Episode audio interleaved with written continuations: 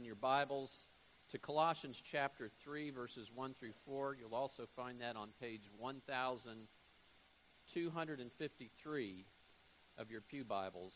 We're reading the first four verses of Colossians 3.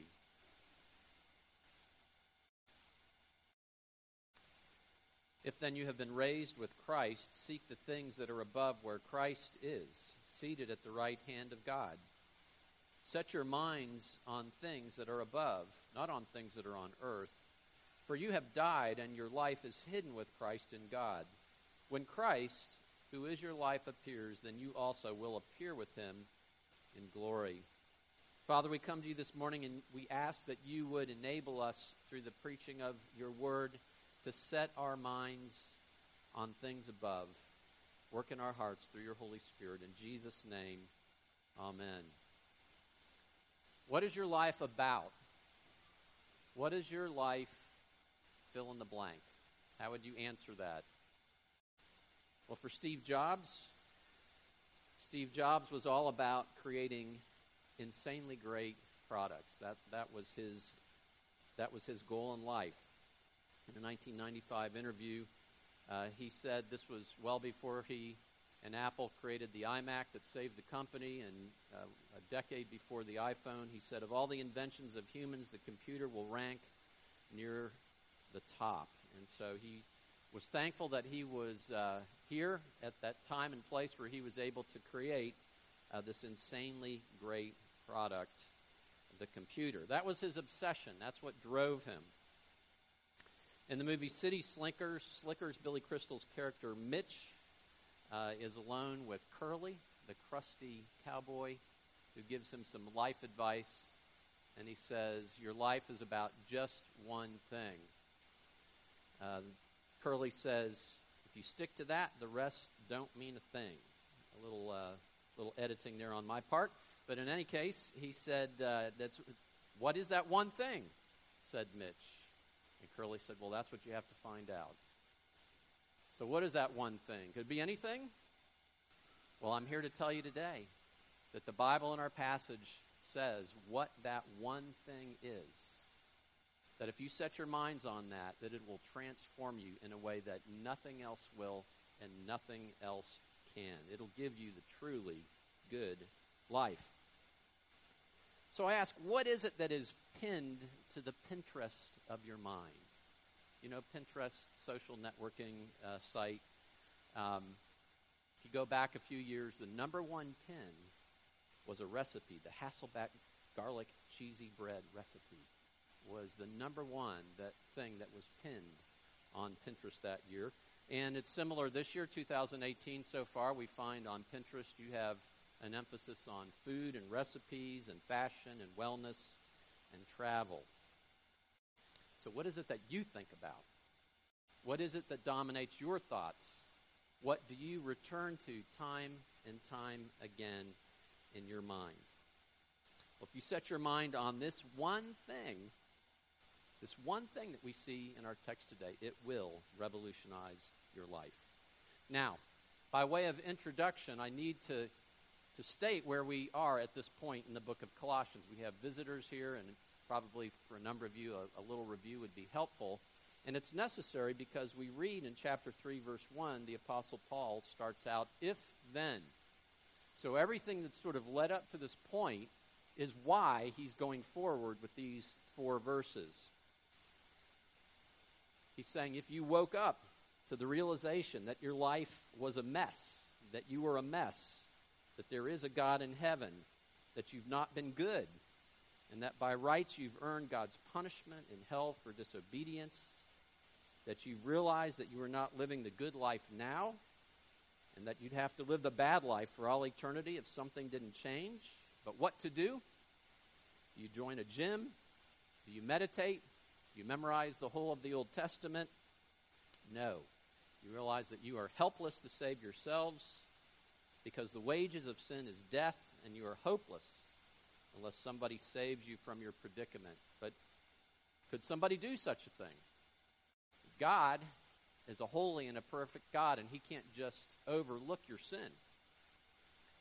And so, what we find is the amazing news here that Jesus came to die on the cross to take care of your debt, the debt before God caused by your record, that he came in the form of a man, truly God, truly man, to live the good life that you could not live and did not live, and endure the bad life through punishment on the cross, so that you would not have to go through it for all eternity. And so when you hold on to Jesus by faith and you place your hope in him and what he's done in his life and in his death, then the Bible says that you're united to Jesus Christ, that you are united to him in his death and his burial and his resurrection. And what we're going to find out today, not only that, but you're united with him in his ascension into heaven and even united to him in his return that will come in the future. And so when Christ died, you died. When Christ was raised, you were raised. When Christ ascended to heaven, you did too. And when Christ returns again, you will be there with him. Last week we talked about the fact that false teachers uh, were saying to the Colossians that they should set their minds on food. Not that different, really, than Pinterest. And they were saying that you should set your mind on food in order to really develop this hyper spirituality through um, austerity, through uh, denying yourself certain things, through eating certain things and not eating certain things, that you would achieve a higher level of spirituality. And the Apostle Paul talked about that in verse 21 of chapter 2. Do not handle, do not taste, do not touch, referring to things that all perish as they're used according to human precepts and teachings. He was saying, why would you put your heart and your mind and your energy into things that are going to pass away with use? They're temporal. Instead of fixing your mind, fixing your heart, putting your faith in, being united to the one who is eternal, Jesus Christ, who's resurrected from the dead and always lives. Now, I talked about that last week, and it was very heady in a number of ways. Jesus Christ was our head. We learned uh, he, is, he is the source of our life, He's the source of our growth.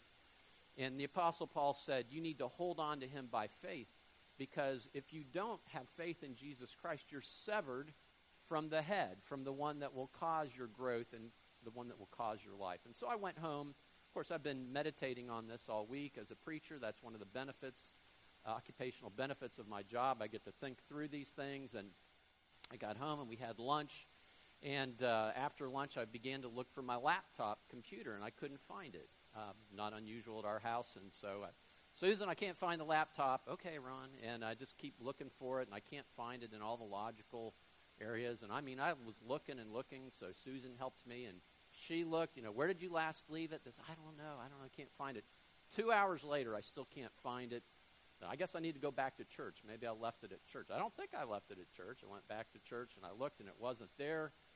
And I'm beginning to panic a little bit because I'm thinking, if I lose my laptop, I mean, I've got 50 years of sermons on that thing. I've got my uh, software that helps me study uh, the Greek and the Hebrew, and, and I've got all these pictures on there, and I, I began to panic a little bit.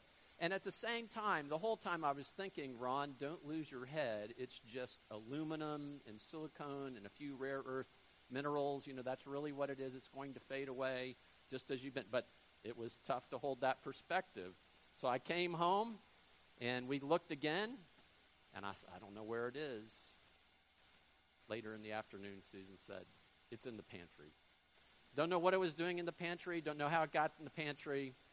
Now, I threatened losing my head, right? My perspective that Jesus my union with Jesus Christ, I just preached on, the creator and sustainer of the universe, that I could have union, mystical union, real union with Christ in spirit. And that is what my life is about. That's how I grow. You know, we have a lot of temptations to think that life is about something else, something physical, something that will pass away. And some of you have lost things that are a lot more significant than that. If you lost something, if you lost anything, and you would say that my life would not be li- worth living, what would that be? Maybe your finances, maybe a job, maybe your reputation, maybe a person, maybe a spouse, maybe a child, maybe a thing. Well, what is your life? We read in the text, chapter 3, verse 4 Christ is your life. Your identity is wrapped up with the person of Jesus Christ. You might have your identity in, in lots of things. It might be good things at a lesser level. You might say, I'm a, I'm a parent, or I'm a successful business person, or I'm a nice person, or maybe my gender identification, lots of things that you can wrap your identity in. But your identity is primarily in the person of Jesus Christ. So much so that you can say, though you see me here on earth now, I'm really in heaven. I set my mind on heavenly things because that is where I am. I'm somewhere else. Why? Because Jesus Christ is there. And Jesus Christ is my life. And so if you go to chapter 3, verse 3, we read that we have died and our life is hidden with Christ. Your old life is gone when you come to faith in Jesus Christ, and you have a new identity in verse 1. If you have been raised with Christ, seek things that are above where Christ is seated at the right hand of God. So fixate on where you are, because that is who you are, and who you are is somewhere else. Seek the things that are above. Set your mind on the things that are above. So, what does it mean to set your mind on things that are above in heaven? Does that mean that, that we're supposed to think about the images of heaven that we have? Uh, Susan and I last night saw the movie Coco, and at the end of the movie, she said, Man, if kids watch this movie, they're going to get some pretty funky views of what heaven is like. Um, what is heaven like? And so we have some images in Scripture. You know, we have archangels and angels, and we have in the book of Revelation the throne with the emerald rainbow and the glassy sea in front of it. Is, is that what's going on there? Is that what we're supposed to think of those things? No, we're supposed to set our mind on our Savior Jesus Christ, to look at Him, to think of Him, to think of what He has done for us. If you then have been raised with Christ, seek things that are above, where Christ is seated at the right hand of God. Again, is that given to us by the Apostle Paul and by extension by God so that we might think of a physical seat where Christ is seated? The term seated at the right hand of God is about preeminence and priority and power and authority. Jesus Christ is ascended to heaven and seated in the place of highest honor and preeminence and authority. And he is, he is king of all. He is in authority of all. And we have already learned this in Colossians 1:16. For by him all things were created in heaven and on earth, visible and invisible, whether thrones or dominions or rulers or authority, all things were created by him and for him. So we're to think about the fact that there's nothing in this world, visible or invisible, that is outside the control of Jesus Christ. And we suffer difficulty and challenge physically and spiritually, but you're safe. And your identity is in Jesus Christ. And He is King and He is Lord. And so you're safe because you're united with Him. Set your minds on things that are above, not things that are on earth, for you have died and your life is hidden with Christ. That word hidden with Christ in God, when it's hidden and God together, it has to do with protection. So we see in Psalm 17:8, "Keep me as the apple of your eye, hide me in the shadow of your wings, from the wicked who do me violence, my deadly enemies who surround me." Psalm 32 7. You are a hiding place for me. You preserve me from trouble. You surround me with shouts of deliverance. Christ is your hiding place. He is above all rule and all authority. And so the image is sort of like this. You're a sixth grader. Imagine that. And some of you Can imagine that because you are, and you're in the playground, and their playground bully is there and keeps pushing you over. But you have a brother, and your brother is the biggest player on the football team in high school. And so he comes up to your bully and he says, What? He says, If you mess with my brother, you mess with me. You are in Christ, united with the one who is authority and in power over all. So no matter what happens to you in this life, and we can go through difficulties, we know that Christ has you and is protecting you. He'll never let you go. There's nothing that will permanently harm you. In eternity, you're safe with Jesus. So think about the fact that Jesus is in heaven. That's where you are. That's where your life is wrapped up. It's wrapped up in Jesus. He is your life. Colossians 3 4. Now, as I was thinking of the concept that Jesus is our life, I began to think about uh, the concept of Horcruxes. Some of you are Harry Potter fans, you know Horcruxes. And actually, I'm pretty sure that Rowling got this, this concept of Horcruxes from a much more ancient concept that occurs in other cultures and other literature called the life token. Here's what the Encyclopedia of Religion and Ethics says about a life token there is a relationship between the object and the person with whose life it is bound up. Whatever affects the one affects the other also. The object thus connected by a mystic bond with a human life is sometimes has been called the external soul. It is perfectly true that in the stories the life of an ogre or hero is frequently said to depend on an object, hidden safely away as the owner's soul. More commonly, it is simply referred to as his life. F. F. Bruce, in his commentary on the book of Colossians, says of the life token concept this object taken actually, sometimes actually referred to as the person's life, is safely hidden away in the belief that so long as it is preserved intact, no harm can befall that person. There is no such idea in Paul's mind here, yet the belief could serve as a parable of the truth that it expresses. He's saying this is a good illustration of the reality that we have in Jesus Christ, who is our life. So, for those of you who are not Harry Potter fans, we had uh, the arch villain Voldemort. His life was preserved because he not only had one life token, one Horcrux, but eight of them. And so he put that in Tom Riddle's diary, and in a ring, and a locket, and Helga Hufflepuff's cup, and a diadem, and a snake. And in case any of you haven't seen it, I'm not going to tell you what the last one was because he keeps going and they keep going to destroy uh, the Horcruxes because the life, the life of Voldemort is tied up in that. And so this is an image and an illustration uh, for us that Christ is the source of our life. And the difference between Christ and these other physical objects is that Christ has raised from the dead, he's defeated death, and he will never die again. And there is nothing that will ever defeat him again.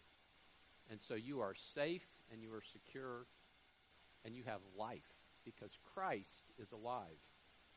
So you're hidden with Christ in that sense, but you're also hidden in a couple other ways. For since you're in heaven with him, your identity is with him, when Christ is revealed, when Christ returns, you will return with him. So you'll get to see you because you'll get to see Jesus, right?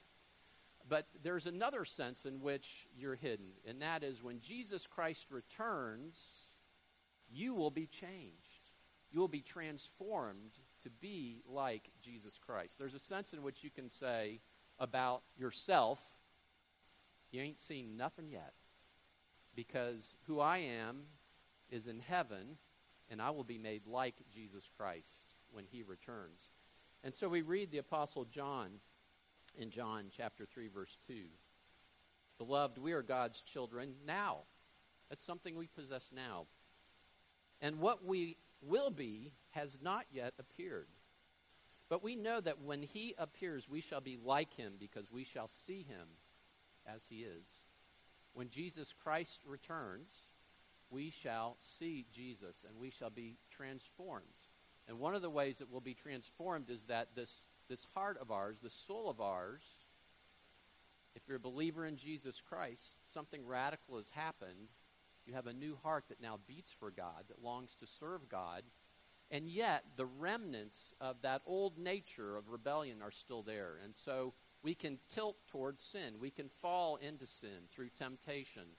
But one day, when Jesus returns, we look forward to having our soul and our heart transformed so that we no longer fall into sin. And secondly, Jesus Christ, truly man, has a body that is glorified. We theologians call this process glorification.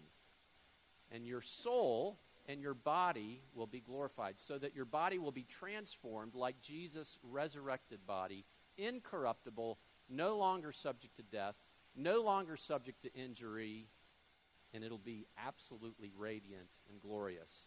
So we read in 1 Corinthians 15 what the Apostle Paul has to say about that process. He says in verse 3 I delivered to you as of first importance what I also received that Christ died for our sins accordance with the Scriptures, and that he was buried, that he was raised on the third day in accordance to the Scriptures. So, why is that of first importance? He goes on to say, For if the dead were not, are not raised, not even Christ has been raised. And if Christ has not been raised, your faith is futile, and you are still in your sins. Then those who have fallen asleep, those who have died in Christ, have perished. But in fact, Christ has been raised from the dead, the first fruits of those who have fallen asleep. Just as we have borne the image of the man of dust, we shall also bear the image of the man in heaven. And so the heavenly man, Jesus Christ, is going to come. And when we see him, we will be transformed in soul and in body to be like Jesus Christ. C.S. Lewis has said in his book, The Weight of Glory, of believers in Christ at the return of Jesus Christ. It is a serious thing to live in a society of possible gods and goddesses, to remember that the dullest and most uninteresting person you talk to may one day be a creature which, if you saw it now, you would be strongly tempted to worship. So set your minds on Christ as your life, and it will profoundly impact your life. It won't cause you to retreat from the world. You know, there are people that have passions and they engage in the world in one way or another. Steve Jobs creating an iPhone, and it's a wonderful device. I have one. But one day it'll be in the trash heap. One day it'll go away because it's simply something that's physical. If you have faith in Jesus Christ, set your minds on Christ, where he is now, who he is now, because that is who you are, and that is who you will be. What is your life? What do you fixate on? We have a little ritual in our house at dinner time. As dinner's kind of wrapping up, Susan and I are eating dinner. We have two dogs, and our two dogs get antsy. Um, and, and sometimes we have to say, it's not time yet. Uh, because they know after dinner they will receive uh, the most wonderful thing in their lives. It is their dingo dentatreat chew. I don't know what they put in those things. I'm not sure I want to know, but they love those things like nothing else. And they know they are fixating their little doggy minds on the dingo dentatreats well before it is time for them to receive them. And so we give them to them after dinner, and I say, sit. They sit. I mean, I think I could ask them to recite the alphabet, and they would do it. I mean, they want that thing. Um, what is it that you fixate your minds on? What is it that you set your minds on? What is it that you return to time and time again? Set your mind on Christ because your life is wrapped up with His. And His life is a wonderfully good life. Jesus Christ sits at the right hand of the Father. Why? Because he earned it. He earned it in his perfect life and his death on the cross. And so he was resurrected and he was exalted above the name that is above every other name because he was faithful. How do you receive it? You don't receive it because you earned it.